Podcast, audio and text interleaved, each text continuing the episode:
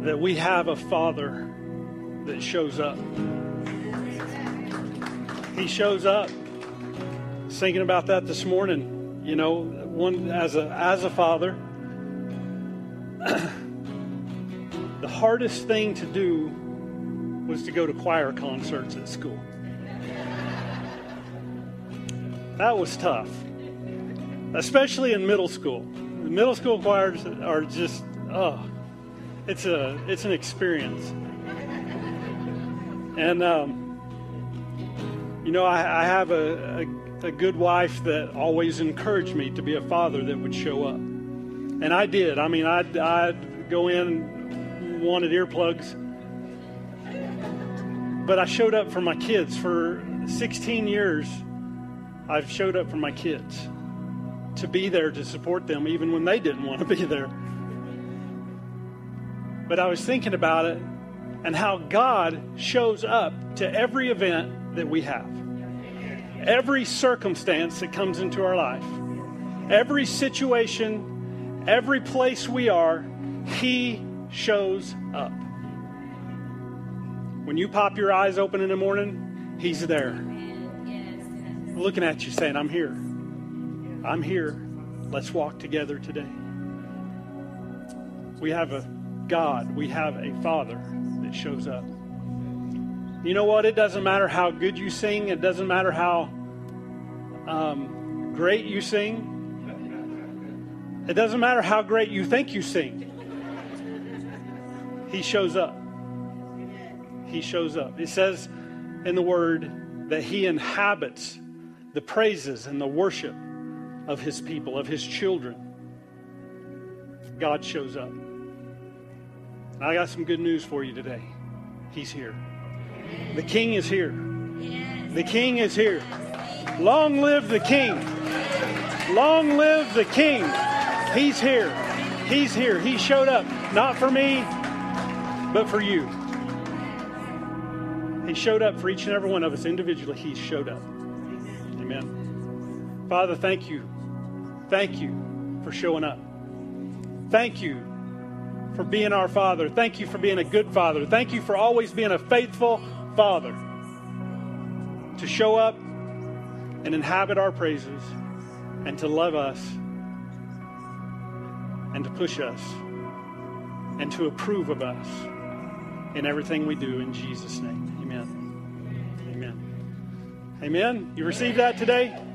All right, give the Lord a hand clap, give him a shout. Amen.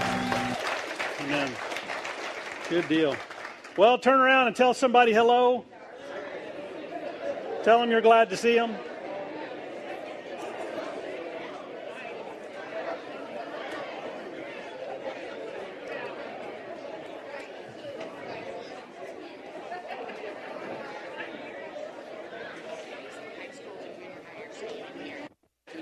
Hey, everyone, high school and junior high are staying in the auditorium today. Junior high and high school are staying in the auditorium today, so if they're moving that way, go get them. Tell them to come back. Tell them to come back. I'm not that bad. Amen. Well, good morning. How are y'all today? All right. Well, good to see y'all. Want to want to welcome our Facebook Live um, audience. Thank you so much for joining us this morning, whatever platform you're on, whether it's Facebook, whether it's uh, N3C.TV, whatever you're joining us on. Thank you for coming into our house and allowing us into your house. And I hope that, uh, that just as we feel the presence of the Lord in this place, I pray that wherever you're at, it uh, just feels His presence fills the room. Amen? Amen. All right. Well, y'all got your Bibles today? If you would go over to Isaiah chapter 14. Isaiah chapter 14, that's where we're going to kick off today. Um, I want to really, real quick, if you need to write this down or something like that, if you all know who um, Paul Reynolds was, uh, he usually sat over here. I think just the last few, few, times they came, he sat over here in the middle. He was an older gentleman with uh, come in in the wheelchair and the oxygen and stuff like that. Um, Paul had passed away of, of COVID back in December, right, LJ? On the second. Um, and um, anyways, Paul had passed away and um, we're going to have his funeral here uh, next uh, Saturday, this coming this, this coming Saturday, um, here at the church at 10 o'clock. If you knew Paul, uh, LJ said that you're more than welcome to come. He wanted to just get out there. Um, that we're we're going to have a memorial service for him for uh, for Paul on Saturday morning at 10 o'clock. So uh, you're more than invited. Amen. Is that all? That good? All right. If you have any questions, talk to LJ. He's right over here. Wave your hand. There he is. And, and he can help you out. Um, so, with that, um, I have the honor of getting to uh, minister his, his homecoming. Amen. All right. Well, you're in Isaiah chapter 14, right? Um, you know, as, as you read the Bible, especially in the New Testament, as you get into the New Testament, there are, in the, in the Greek, which is what the New Testament mostly was written in, uh, in the Greek, there are three Greek words, different Greek words, and I'm, gonna, I'm not going to try to even pronounce them, um, but three Greek words for our one word, fear. For the word fear in the English language, there are three different Greek words that, uh, that are there in the, in the New Testament. And um, so I wanted to I wanted to just throw them out there and, and give you kind of a little small definition of what those uh, those Greek words are. Uh, the first one, what we could call, is the spirit of fear. The spirit of fear. The spirit of fear. That word fear means to uh, means cowardice, timidity, and a lack of moral strength. Y'all been scared before, right? You know, you reach your hand into a, a bucket or something at your house and there's a snake in there. Yeah. Um, you know, I think about Moses whenever God told him to throw down his staff and he threw it down and it turned into a snake. It says Moses fled. I'm with Moses.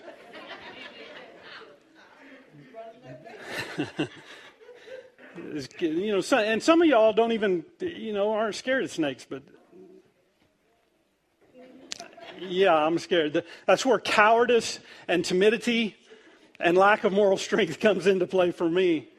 Um, a good place to find this word is in 2 Timothy chapter 1 verse 7 it says for God has not given us a spirit of fear. God hadn't given us a spirit of fear, but of power and of love and a sound mind. And so most of the time when we talk about fear, when, when we as Christians or we as a as a culture talk about fear, a lot of times it gets lumped over into the, the a negative connotation. And as Christians, you know, what we're taught to do is when fear comes, we're, we're taught to courage our way through. We're taught to, to, to rise up in courage and, uh, you know, and push through what we feel and how we feel. Just push through, right? Are you with me? Y'all awake today? All right. So that leads us into the second one. The second one, uh, second word, would be put into our English language as godly fear. Godly fear. Godly fear is reverence, piety, and great respect. It's not that running from a snake type of deal. It's, it's about honor. It's about respect. As a matter of fact, it says great respect. Hebrews 12:28 says, "Let us have grace by which we may serve God acceptably with reverence and godly fear." Because fear is is used so many times in the negative sense, sometimes we take that godly fear and we lump it over into the timidity fear, the cowardice fear. Sometimes we think, well, we've got to be afraid of God. We don't have to be afraid of God. We honor him. We reverence him. We, we, we show respect, great respect for him. So, so godly fear is where respect and honor are defined in our relationship in God as a good father. And the third one is, and I, and I will say this one because in the Greek, because the, this one um, we, we understand. Because the third one is called in the Greek phobos. It's where we get our word phobia. But here's the Greek definition for that kind of fear is it is a source or an occasion of fear. So in other words, it leads to that kind of fear, that phobos fear, either leads us to dread or great respect. It's, it's one of the things. See, the other two were definitely cowardice and definitely respect, but that word phobos means it's the source or the, the occasion of fear, which would mean that we have a choice in that fear. That's probably where Moses was because he threw down the staff, it turned into a snake. It says Moses fled, but then he had to go pick that staff back up. So he had, he had that choice of fear. What, which, which way was he going to go? Which one was he going to, to, to choose? It was, it was a choosing in that moment. In Matthew 28, the, uh, it tells of when um, um, Mary Magdalene and the Mary and the other Mary that um, broke the, the alabaster box over Jesus' feet, you know, and anointed his feet. So the two Marys went to the tomb to find Jesus that next morning after he um, re- was raised from the dead. And they got there, and the angels showed up. These two angels showed up, or an angel showed up and talked to them and told them that he's not here. They had a choice at that point to either have dread or have respect. And I like what Matthew 28 8 says. Um, it says, So they, the, the two Marys, went out quickly from the tomb with fear and great joy. They had fear and great joy. They had this place, this Phobos. They could either choose to be in dread and think that Jesus' body was stolen by somebody, or they could be respectful, reverence, and and and that's what they did. It says that they feared but had great joy. And so they ran back and told the others about Jesus' resurrection. Or they could have said that he's gone, somebody stole him. But they didn't, right? So, with that, that phobos kind of fear is the moment of choosing the response to fear. The response to fear, whether it be dread or respect, that response hinges on who we give our strength to. The choice that has to be made at that point is the response of who we give our power and our strength to. Are we going to give it to dread or are we going to give it to respect? That's where we're at. That's what has to be done.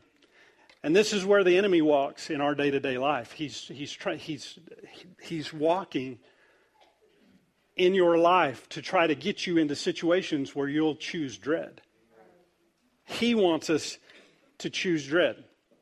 Now, I want to say something here and if you've been in church for very long, you're going to go, mm, I don't know if I agree with that. But hang on. See, I believe that the devil, so see, this is, this is where you can say, well, I don't believe that. Because I believe, just because I believe doesn't make it right, but this is, this is the way my brain works. The devil did not desire to be evil. He didn't desire to be evil he didn't, he didn't want to be defined as evil. That's not what, why he does what he does or how he got into the um, business of, of evil. He didn't say, I want to be evil. Because, see, God didn't create him to be evil. He was like the second in charge in heaven. He was the leader, he was the praise and worship leader of heaven. Before earth was formed, before people were on earth, he was the praise and worship leader of the angelic armies. His name was Lucifer. And so he didn't desire to be evil. He didn't want to be defined as evil. So I'm not saying that he isn't evil or that he doesn't work evil because he does. He's been in the business too many years. And in John 10:10 10, still says that he came that the enemy comes to steal, to kill and destroy. But the original sin that got him into that business, his original sin was that he believed that he could be greater than God. He believed that he could do a better job. He looked around at all that God was doing and he said, I think I can do it better.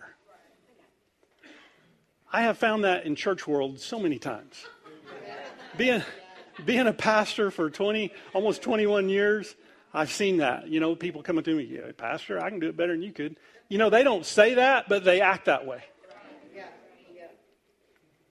See, the, the enemy, Satan, the devil, Lucifer,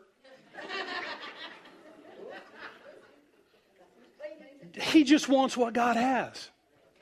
He just feels entitled that because he was such a great worship leader, that people were worshiping him. And and he he just wanted what God had. And and he doesn't he doesn't want God to have mankind. He doesn't want God to be in the earth.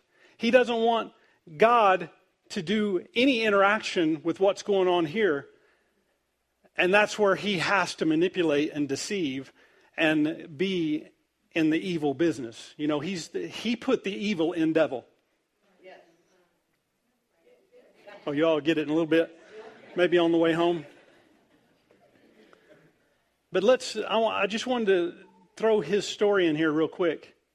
In Isaiah chapter 14, verse 12, this is this is a, uh, written um, in the direction of who Satan is. It says, verse 12, How you are fallen from heaven, O Lucifer, son of the morning. Now, when he is Lucifer, he's a good dude. How, how you are cut down to the ground, you who weaken the nations, for you have said in your heart, I will ascend into heaven, I will exalt my throne above the stars of God, and I will sit on the mount of the congregation on the farthest side of the north. I will ascend above the heights of the heavens or heights of the clouds, and I will be like the Most High.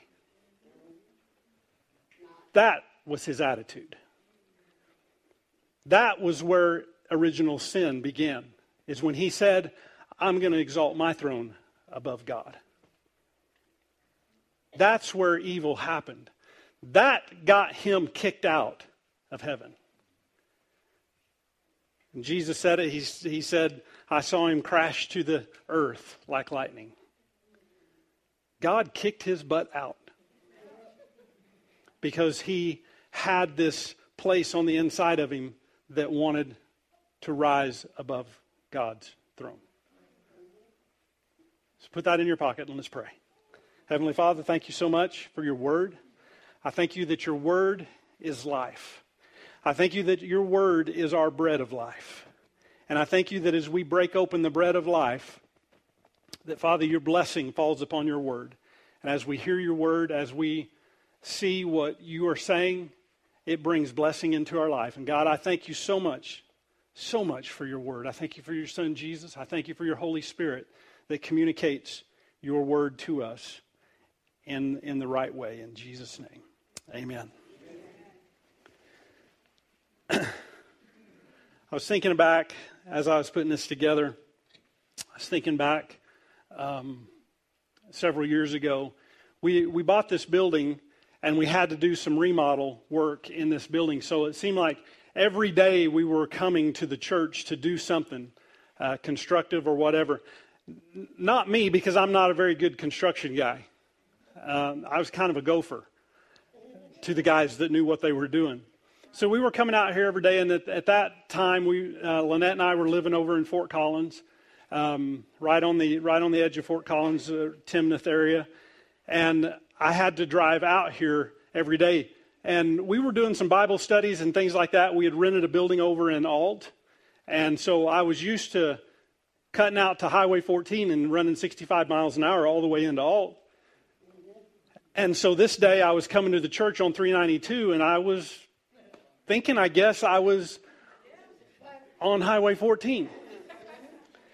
And here between County Roads 35 and 37 on 392, there's a hill. Right at the top of the hill, I'm cruising. I'm just, I probably had some music on and was just cruising. Yeah, I was comfortably speeding. I mean, I comfortably speed everywhere, but not that fast. I mean, I don't push the, the bound. Well, I do push the limits, but uh, I, okay, never mind. This, because this all goes into what I'm saying. I'm comfortably speeding, not realizing that I am. And I hit the top of that hill. And when I hit the top of that hill and dropped over, there is a state trooper coming at me. And of course, what do you do? You look down and go, oh no.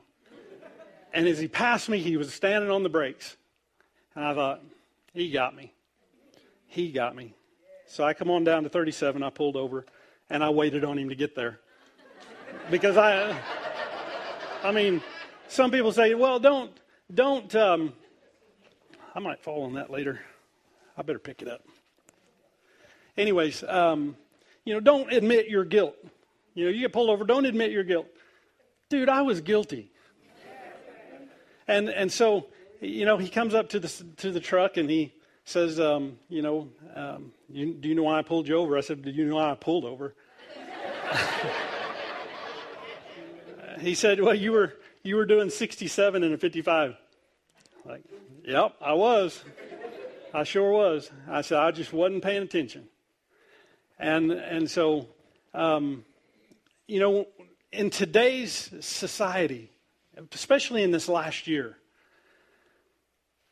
that what um, what media, what some people are telling us, is that when a police officer approaches you, that you better be in dread, you better be in fear, you better be in terror because he might whoop on you or do something to you.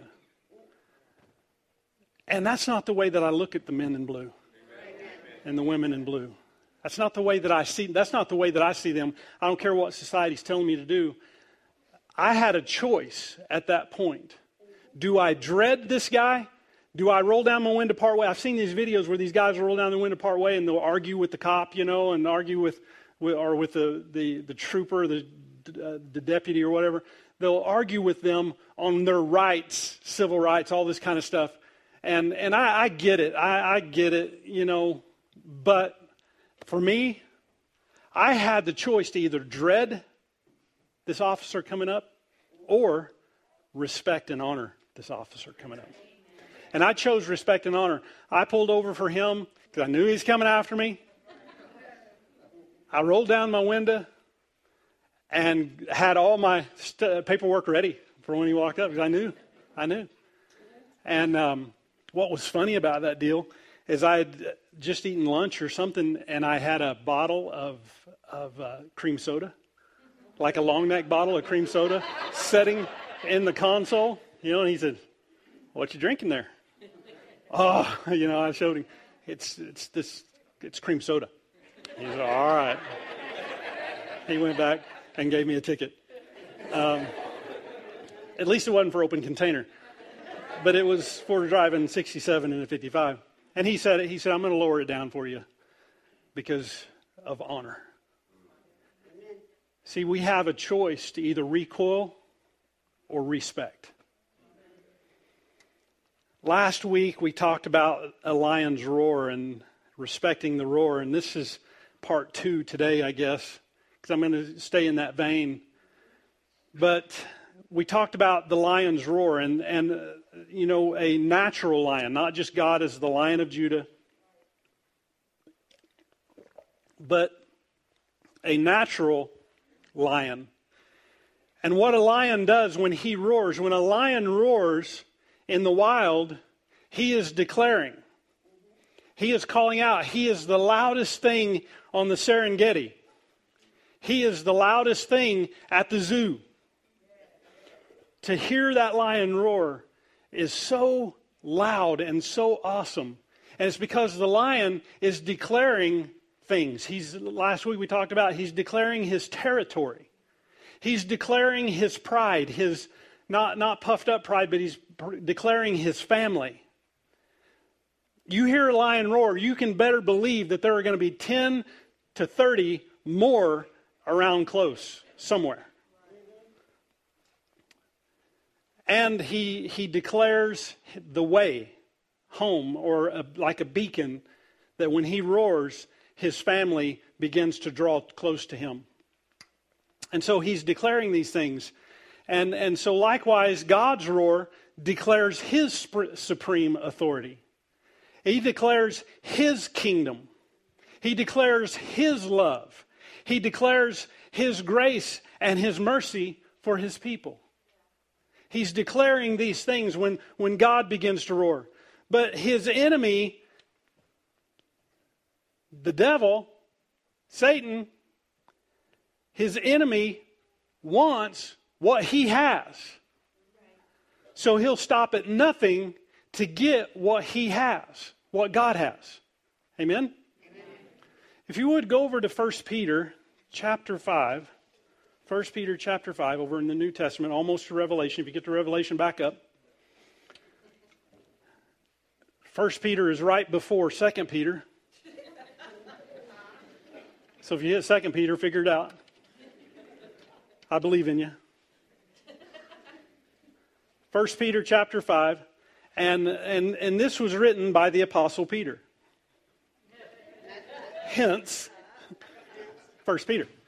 And, and he's writing this letter. It's, it's a letter. It's, it's not a book, it's a letter. And he's writing this letter to the Christian community uh, that is outside of Israel. So, up in the northern parts and, and stuff like that, uh, where, the, where the Gentiles or the people who weren't Jewish were, he's writing this letter to the Christians outside of Israel. And what he's communicating, what Peter is communicating there, are the difficulties of being a Christian in non Christian communities.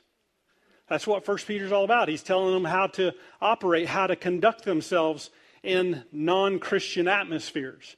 As a Christian, conduct themselves as a Christian in non Christian environments.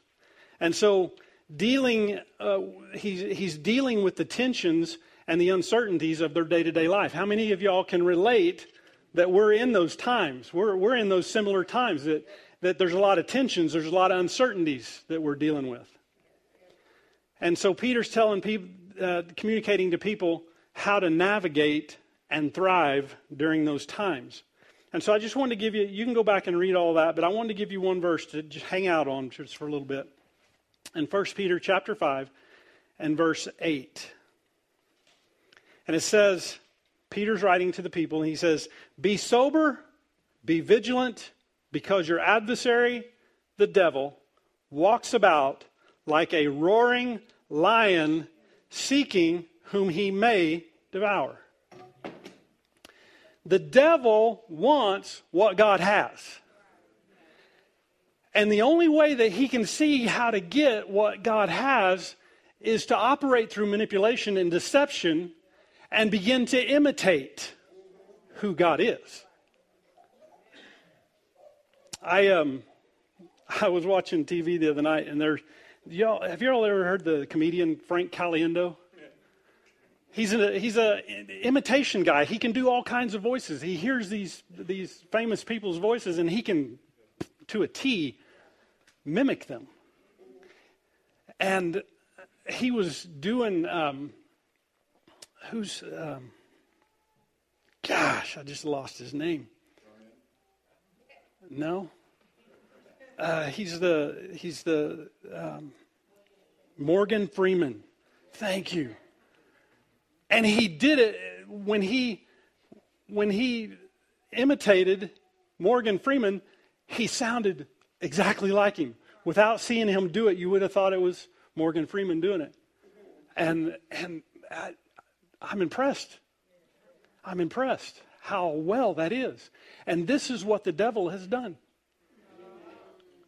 he mimics God. He walks around like, what did it say? He walks around as or like a roaring lion. Because he doesn't want God, doesn't want God to have, he wants what God has.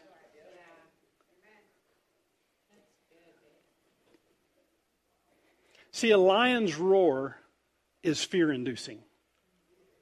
It's fear inducing. Whether you hear it in the wild, whether you hear it at the zoo, it's, it's fear inducing. And, and, he, and to, to his pride, to his family, it's comfort. And to the prey, it's warning, it's fear. And Satan knows that. And so uh, Satan Satan says, you know, that's it.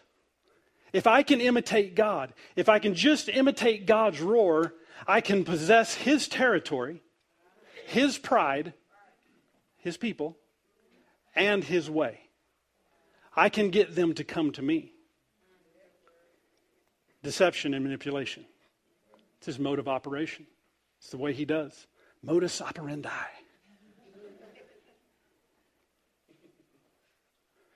So last week we, we talked about um, Job. Remember we talked about Job. If you're here, we're here last week. We talked about Job and how what kind of man he was. And and Job, when we turn to the book of Job and you start reading it, you don't have to go there. But when you start reading it, um, what you see is a man that is living his best life. He is living life and living it good. He's a successful man. Um, he's got wealth. He's got prominence. He's got a good name. He's a godly man. He's right with God and he's honorable and he's morally and ethically pure.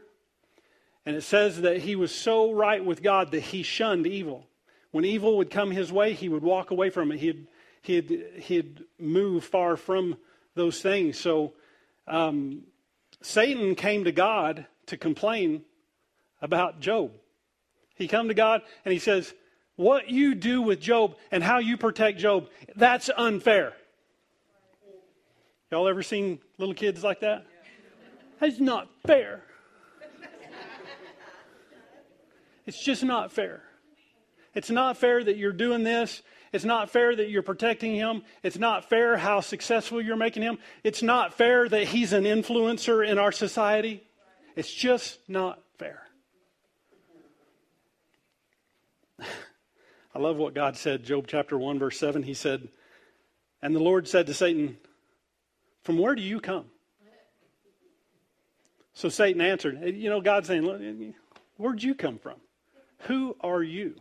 He knows who he is, but he's like, Who do you think you are?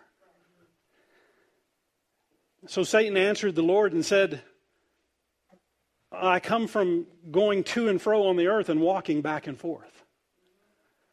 I like that. He's just walking around. See, so many of us Christians think that Satan is everywhere all the time. He's not. He's just walking around. He's just, he's just walking around. That's all he's got. He ain't even got a Bentley. You know? You think, you think all his manipulation and deception, he'd driving around in a Bentley, but he don't. He walks, heel toe. He's just walking around. Well, the devil did this to me. Probably not. It's probably one of his beings. Because the devil walk he's probably somewhere else. He's probably over in the Middle East or something like that. maybe he's in DC. I don't know. oh, did I say that with my outside voice? I'm sorry.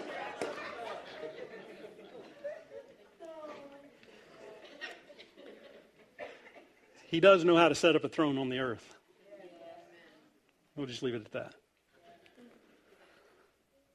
And, and so God is answering him about Job. And he said, he said, where'd you come from? He said, I'm just been walking around the earth, you know, just here and there.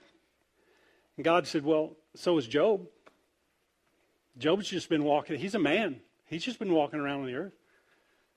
He's got some Bentley camels that he's been riding on, but but still, yeah, you know, he's just he's just cruising. He's just cruising.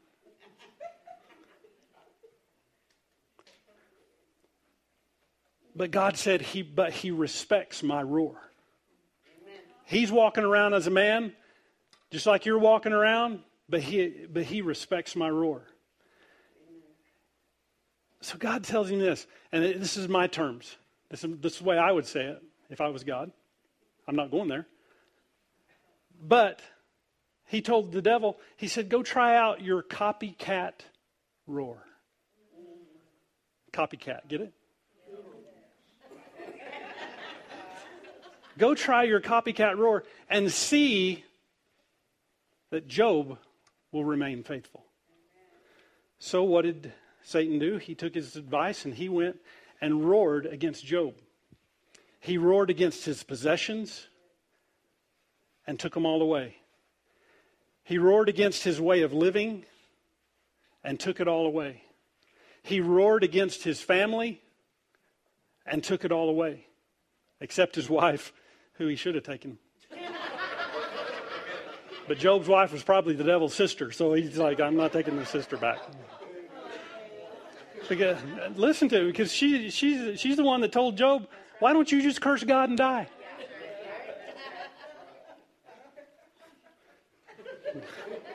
Job said, yeah, I know your brother. Anyways, he took his family, all his kids, and he, and he took his health away from him. But the Bible says that Job never sinned or blamed God. He never sinned. But what happened to Job in the midst of that is that he was consumed with fear. Because in Job chapter 3, verse 25, he says, For the thing that I greatly feared has come upon me. He's, he's sitting there in a, in, a, in a pile of ashes dressed in burlap, boils all over his body. Did y'all understand that? Boils? Boils all over his body. That's Okie for boil, you know, or for boils. He's, he's got these, and he's, he's miserable in his health. He's sad that his kids are dead. He's sad that his business went away. He's sad that he has nothing to his name anymore. And he's sitting there and he says, The, the thing that I greatly feared has come upon me. But see, it was not a fear that was sin because it said he never sinned or blamed God for any of that. So it wasn't a sinful type fear, it wasn't a cowardice fear. It was a place where he revered and respected God in the midst of what he was going through. He hated, he dreaded, and he was terrified of everything that happened to his family, and his business, and all that kind of stuff, his servants. He was terrified of that. But he was respectful toward God. He was walking in that middle place of choice.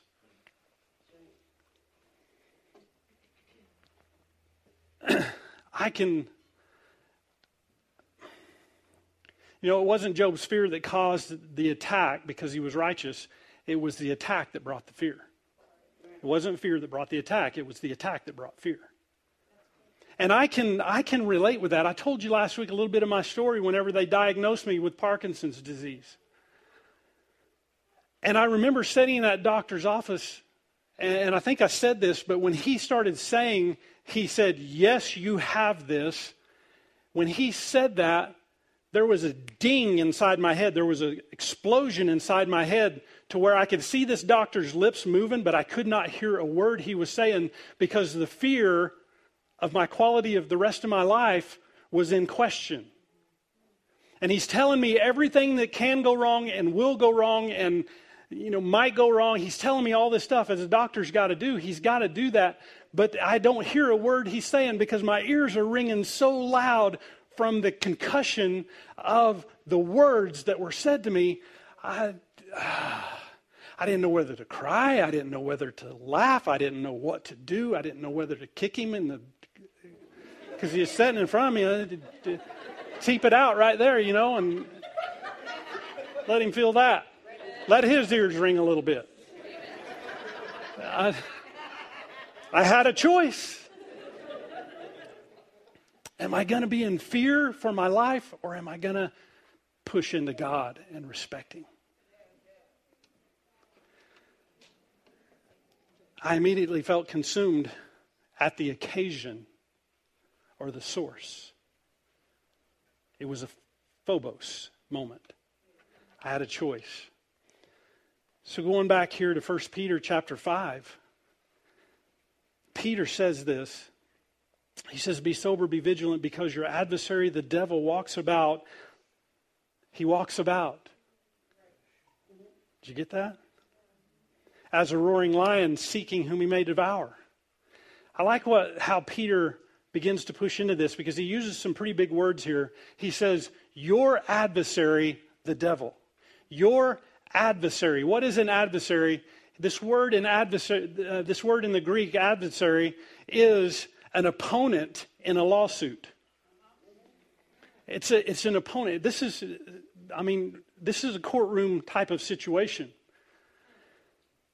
And, and it's an opponent in a lawsuit. And what does an opponent in a lawsuit do but contends for everything?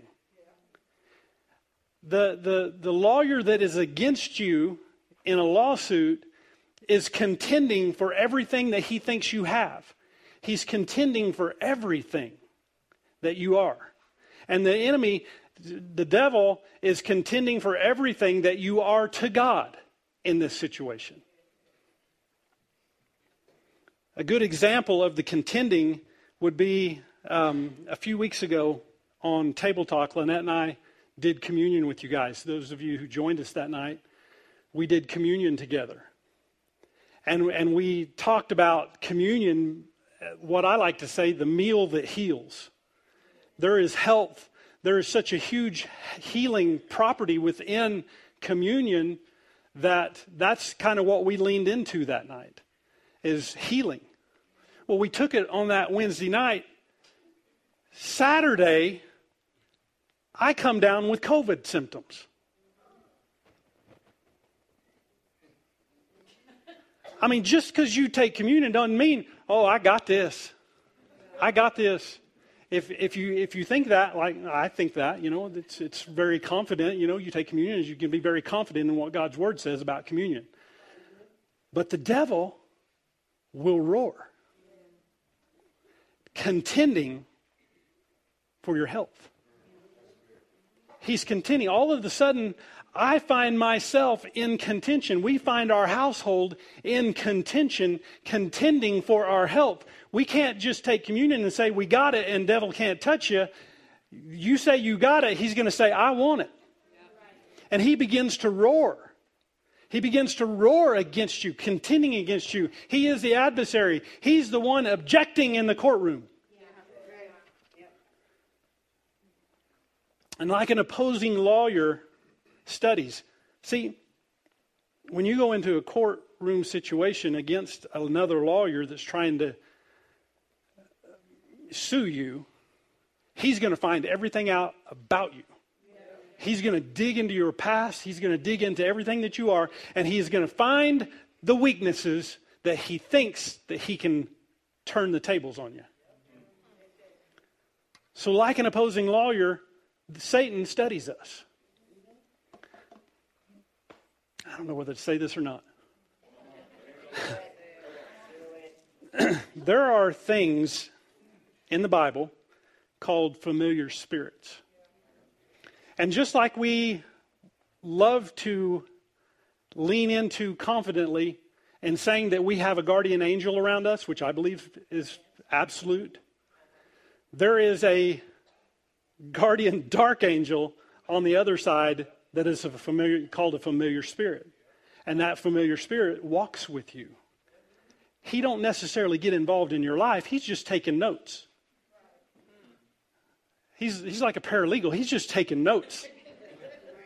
So that when you hit that courtroom situation with your adversary, he's written things down about you that will condemn you in the eyes of the, the lawyer.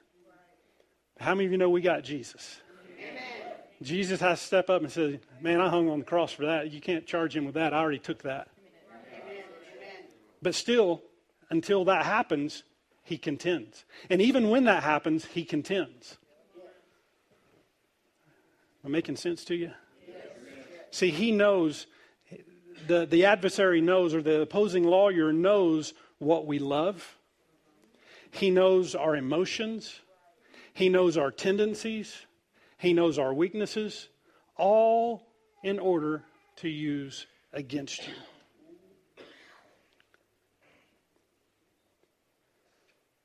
So the devil is an adversary. Peter writes that, and he says, Because your adversary, the devil, walks about, walks about, just like he did with Job, looking for our weaknesses, looking for our vulnerabilities, to steal our peace, to steal the blessings that God has given to us, to steal your prosperity, to steal your health. He's walking around because if you put your trust in God for those things, He is trying to get those things because He does not want God to have what He wants. It says He walks about like a roaring lion. Like a roaring lion. It didn't say He is a roaring lion, it just said that He walks about like a roaring lion. Like a roaring lion. See, I heard this preached several years ago, and I don't know, maybe you've heard it preached this way, but I heard somebody say a long time ago that a roaring lion is a toothless lion. Because the, the king lion, the, the main one of the pride, the leader of the bunch, he's getting old and he's getting toothless. He's, his teeth are falling out. And so he knows how to roar loud enough to get the lady folk to go and hunt for him. And once they kill this whatever they're killing, he gets to go and have a little bit. If he's toothless, how's he going to eat? But somebody said, you know, that's, that's what Satan is. He's an old, toothless, roaring lion. I don't believe that for a minute because it says that he is seeking to devour. Now you can believe that if you want to, and I, I give you that, whatever, whatever you want to do. But you know what? If he's a roaring lion, how can he devour? Because the word devour means to destroy and swallow. Destroy. It means it means that when we let fear eat us up, which roar have we chosen? When we let dread and terror eat us up, when the, when the doctor says something to you and your fear goes over into letting it eat you up, I let, I let it eat me up for a time. I mean, I, depression, anxiety came.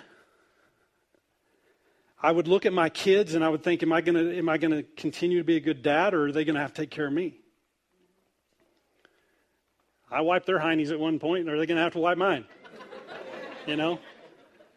I, I, looked at, I looked, hearing what the diagnosis was, I looked at myself in the mirror and I thought, what's going to be my quality of life? How quickly or how long out, you know, for the rest of my life? What, what's, what's the deal? I begin, begin to be eat up with fear. And that's what the roaring lion wants to do. He wants to devour us, he wants to eat us up with fear. So I was looking into a few more lion facts. And what I found out is this when a lion hunts in the daytime, he looks for the most vulnerable prey. He looks for the weak, he looks for the sick, he looks for the youngest, um, those little things. He don't look at the healthy, massive, something that can fight back. He looks at the weak. He, he goes searching for the weak. So when he's searching for the weak, now this is this is in the this is a daytime hunt. This is out in the open in the daytime. The second thing he does is he positions himself and waits for an opportunity. He, the opportunity he's looking for is them not paying attention. Them, the, the prey has his head down, eating, not paying attention, not being alert to anything that's going on around him. And so the lion crouches and he stalks. And then he roars. And when he roars, the panic that happens in the prey all of a sudden amps up. They weren't paying attention. Now all of a sudden they hear the roar. And when they hear the roar, it's too late. Because when they turn and run away from the roar is when the lion pounces. jumps on their back, sinks his teeth into their neck, and breaks their neck and takes them down so that he can devour. See, it's, it's in the fear. It's in the panic. It's in the, it's in the dread and the terror that happens when we're not paying attention, when we're vulnerable, and Satan creeps up on us and he roars. It's not to turn us to him, it's to make us run because the lion will only attack from the back. He don't attack anything face to face. He attacks from the back when they're running away in fear. Peter is saying this is what Satan does. His roar, his roar is to incite the element of surprise and attack through the fear and panic that the prey is feeling. So, how do we defend ourselves? I'm so glad you asked. Because that's important to know, isn't it? Peter put this in here. And I want to give you three attributes just to close this out today. Three attribute, attributes that Peter gives to what will help our response when, the, when, the, when Satan roars, when Satan's imitation of God roars. Number one, are you ready? I'm going to give you three of these. Number one, Peter said here, be sober. Be sober. Somebody said, Oh, Pastor, you just took my bourbon away from me. You just took my Pendleton. That's not what that means. I'm not saying that you need it or to keep it. I'm just saying that's not what this means. It's not about taking your liquor away from you. What he says to be sober here is he's saying, don't be intoxicated with this world's issues. What happens, what is happening in this day and time? We're all feeding, I say we all, a lot of us, many of us, especially us Christians who are patriots, are feeding upon what the world's issues are. And I don't care what side you're on, I don't care what media you listen to, I don't care. It's still pulling us in to eating with our heads down and not being aware of what's going on around us. We think we know what's going on around us, but in the spirit world, we're not paying attention. Don't be intoxicated with this world's issues. Our world is noisy, and that noise can fog our senses to where we don't feel the enemy coming. We don't smell the enemy coming. We don't see the enemy coming. We don't hear him coming. We don't, it's just, it's, it dulls our senses. It fogs us out whenever we get so, so consumed with what the, what's going on in our world. We forget and we begin to grow numb of what's truly, truly going on around us. We have our heads down. He says, be sober. And then he says this number two, be vigilant. Be vigilant. Being vigilant means pay attention. Pay attention spiritually. Put yourself in a place where you pay attention spiritually. You may say, I'm paying attention of the news and what's going on in our society. Fine, fine, but don't give more attention to that than you do the spirit of what's going on. We can get so consumed with what's in front of us that we lose what's going on around us. And can, can I just, here's kudos to the devil, all right? Good job, devil. He is patient. And we should be able to outpatient him. But he's patient. He'll sit in that crouch position for years, waiting.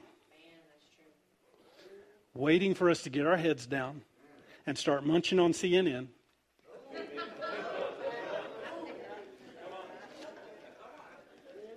munching on Fox,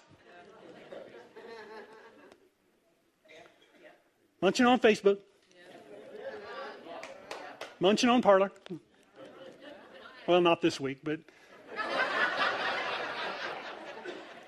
But we have our, our spiritual heads down and we don't have our spiritual heads in the game. And he's waiting. He's patient. He's just waiting. He's waiting. He's waiting. And we shouldn't be afraid of that. We should just be aware of that.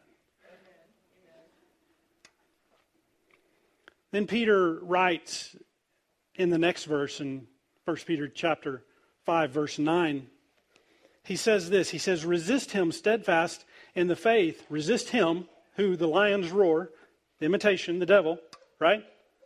Resist him steadfast in the faith knowing that the same sufferings are experienced by your brotherhood in the world. He says resist him. Resist him.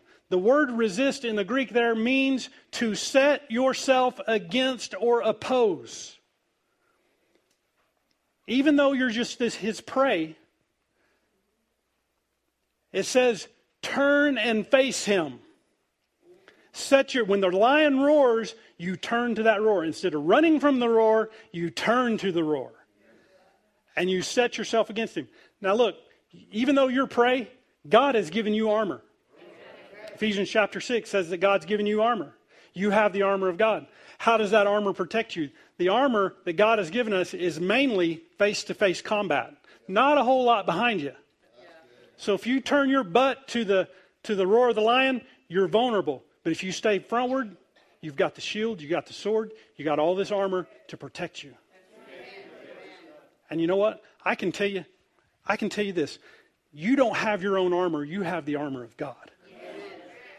And when you turn and face that lion's roar, he don't know but what God is in that armor. He just says, "Oh, that must be God. I better shut up and back over here."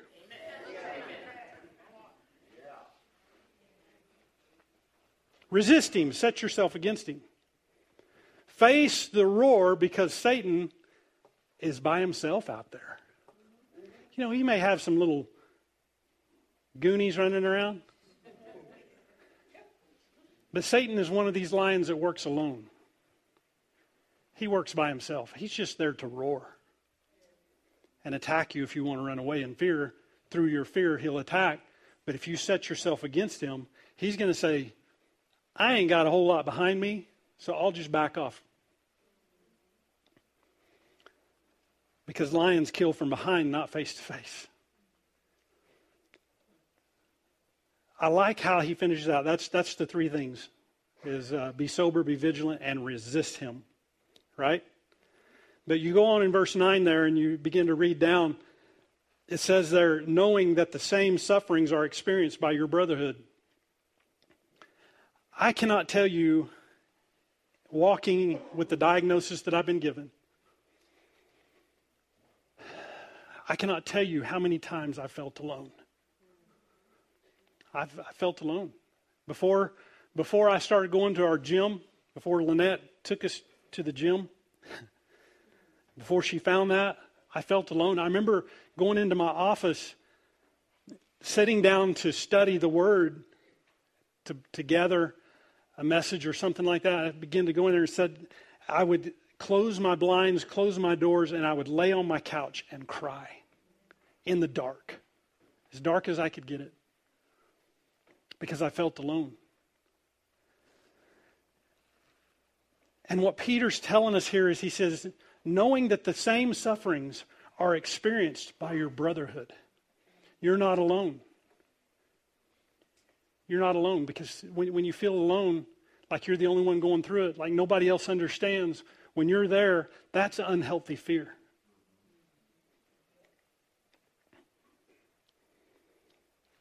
And what God is telling us, what Peter is saying through the Spirit of God, is he's saying, you know what, you gotta you gotta resist the copycat's roar. And every any time that I began to resist the copycat's roar, I found somebody who understands. When we went to our gym, I found somebody who understands. I found Wade back here. He understands what I'm going through. He's had the same doctor tell him the same things. And so we're in it together. When, when, whenever we turn and face that roar, it's not just me anymore, it's me and Wade. It's me and Patty. It's me and my wife. all of a sudden, God puts you into a place and starts turning all these other soldiers around that are out there that when you thought you were feeding by yourself. And you start walking. Then all of a sudden, the, the lion goes, There's God, there's God, there's God, there's God, there's God. I'm out. I'm outnumbered. I'm out pressured. I'm outpowered. I'm sorry, we're going a little long. Is that all right with you? I'll be done in a minute. See, because we're Christians and we live on this planet, we are a target. We are prey in the enemy's eyes. Because there's another roar that's happening. Another roar is the imitation roar, the copycat roar of the one who we belong to. We've got to resist the roar of that one, but respect the roar of the one we belong to. Because Jesus is king. And the king is not just the king of the jungle, he's not just the king of the beast, he is the king of all creation.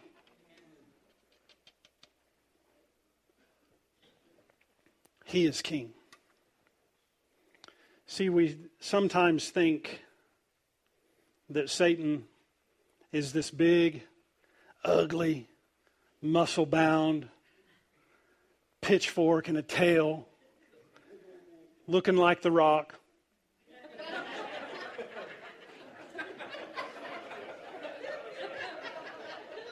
Red. And he's such a he's got such a big voice. And he's here to scare, to put the fear in you. He's definitely there to put the fear into us, but he's not what you think he is. When you go back and read Isaiah 14, you don't have to go over there.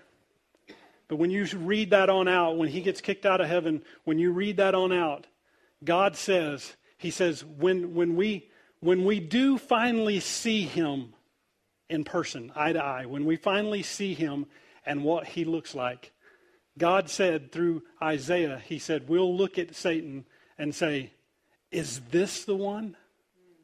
Is this the one who brought terror to the nations? Is this the one who, who shook kingdoms? Is this the one? Because that's not what I had pictured. I thought he was bigger and badder. But he's not. He's, he's a weenie, he's a wuss. Anything that has to use intimidation, manipulation, and deception is a weenie. He's not big and bad, and he doesn't look like The Rock. As a matter of fact, he probably looks like, I better not say it. Caught myself on that one. He's not what you think he is.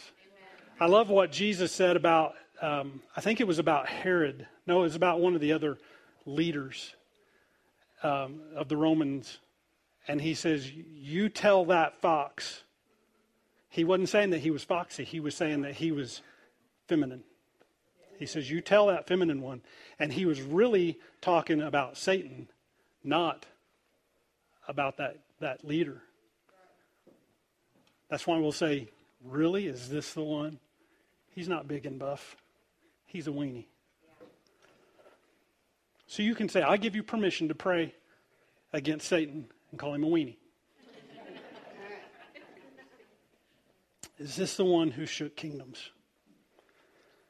Because, see, the one that created the kingdoms, the one that is king over kingdoms, is the one that is big and buff and bad. You know what? Those angels that fly around you, those angels that come and walk with you, those angels are not little skinny women. They are massive. They look like the pro wrestlers. They are massive.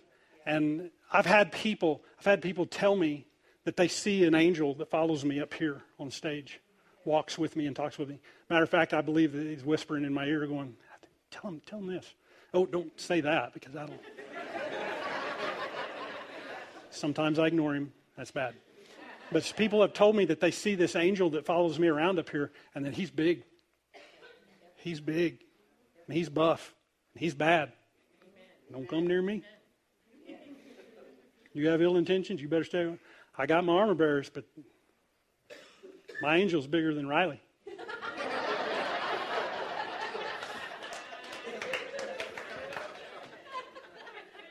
if you get through them, you won't get through him.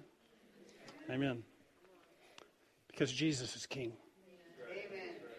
Jesus is king. Amen. Jesus is not an imitation, he's the original roar. It's the roar that we are attuned to, not the fake, not the imitation, not the mimic. Respect the roar of Jesus. Amen. Amen. Did you get anything out of that today?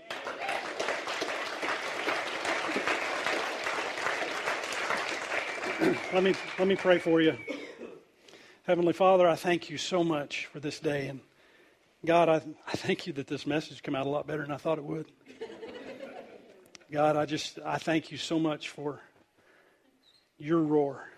I thank you for your roar that lives on the inside of us. I thank you that we are your territory, we are your pride, and we know the way home. So, God, today we respect the roar. We, we listen for the roar. We lean into your roar because that the way that we lean into your roar is the way of honor and respect and knowing we're not going to we're not going to dread and terror and be in fear. We choose to give our power to you today, God. We fear you in the sense of honor, and respect. We respect your roar. Father, I, I thank you that you have called us to be Christians not for some power statement, but so that we could change the world that we live in. And I pray, God, that today, that as we step up as Christians, that we are changing our world. And that as the world changes, we are not susceptible to those things because we're in your armor. And I pray that we would be able to change some of those things that, that when the lion roars, when that imitation lion roars, that we can stand up with our brethren and stop it. But Father, today I know there's some maybe watching by our live stream, maybe listening to a podcast, or maybe even sitting in this room. There may be someone, someone in here that you've never entered into a relationship with God. You've never heard his roar. Well, let me tell you what his roar initially sounds like. It sounds like that initially Jesus went to the cross. He died on that cross for our sin. And when he took that upon his body and died, they put him in a tomb. And three days later, he was resurrected. And when he come out of the tomb, that is the roar of Jesus. He's saying, Look, I've taken it, I've, I've, I've absorbed that from you, and now I am freeing you to walk in what I've called you to walk in, but you've got to come and follow me. Amen. I'm the roar that's calling you home. I'm the roar that's calling you to me. I'm calling you to be a new territory. A new family is around you. And the only way that you can get there is to say yes to Jesus, is to say yes to follow him. See, when Jesus called his disciples, he would walk up to them and say, Will you come and follow me? And they'd say, Yep. And they got up and started following him. That's exactly what we got to do. There is no prayer that can, can save you. There's no aisle that you can walk that can save you. There's no hand that you can raise that's going to save you. It's saying yes to Jesus that saves you. Saying yes to the cross, saying yes to the resurrection, and saying yes, I'll follow you for the days of my life, all the days of my life. And when you say yes to him, your life changes. You're no longer this prey that has no roar to listen to except the roar of the enemy. We're not devoured anymore. We're consumed with his honor. So, Father, I praise you and I thank you that you've given us opportunity, that we seize the opportunity today. If you've never asked Jesus to come into your life, say, Jesus, I choose this day to follow you, and I'll do it for the rest of my life. And when you say that, you're saying yes to him and your life changes. Your, your, your final address changes. You become a child of God and a child of heaven, and you walk into a kingdom that you've never been in before. But once you get into that kingdom, his roar continues to resound on the inside of you all the days of your life. Father, I thank you and praise you for these that are saying yes all over this room, all over um, the, the, the live stream, everyone who's hearing this, God, I thank you that they're saying yes today. Even those that are saying, that have said yes, are saying yes again. We will follow you and we'll, pay, we'll respect and pay attention to your roar. In Jesus' name, amen. Amen. amen. You receive that today? All right. Remember uh, Saturday at 10 o'clock here at the church, Paul Reynolds uh, memorial service.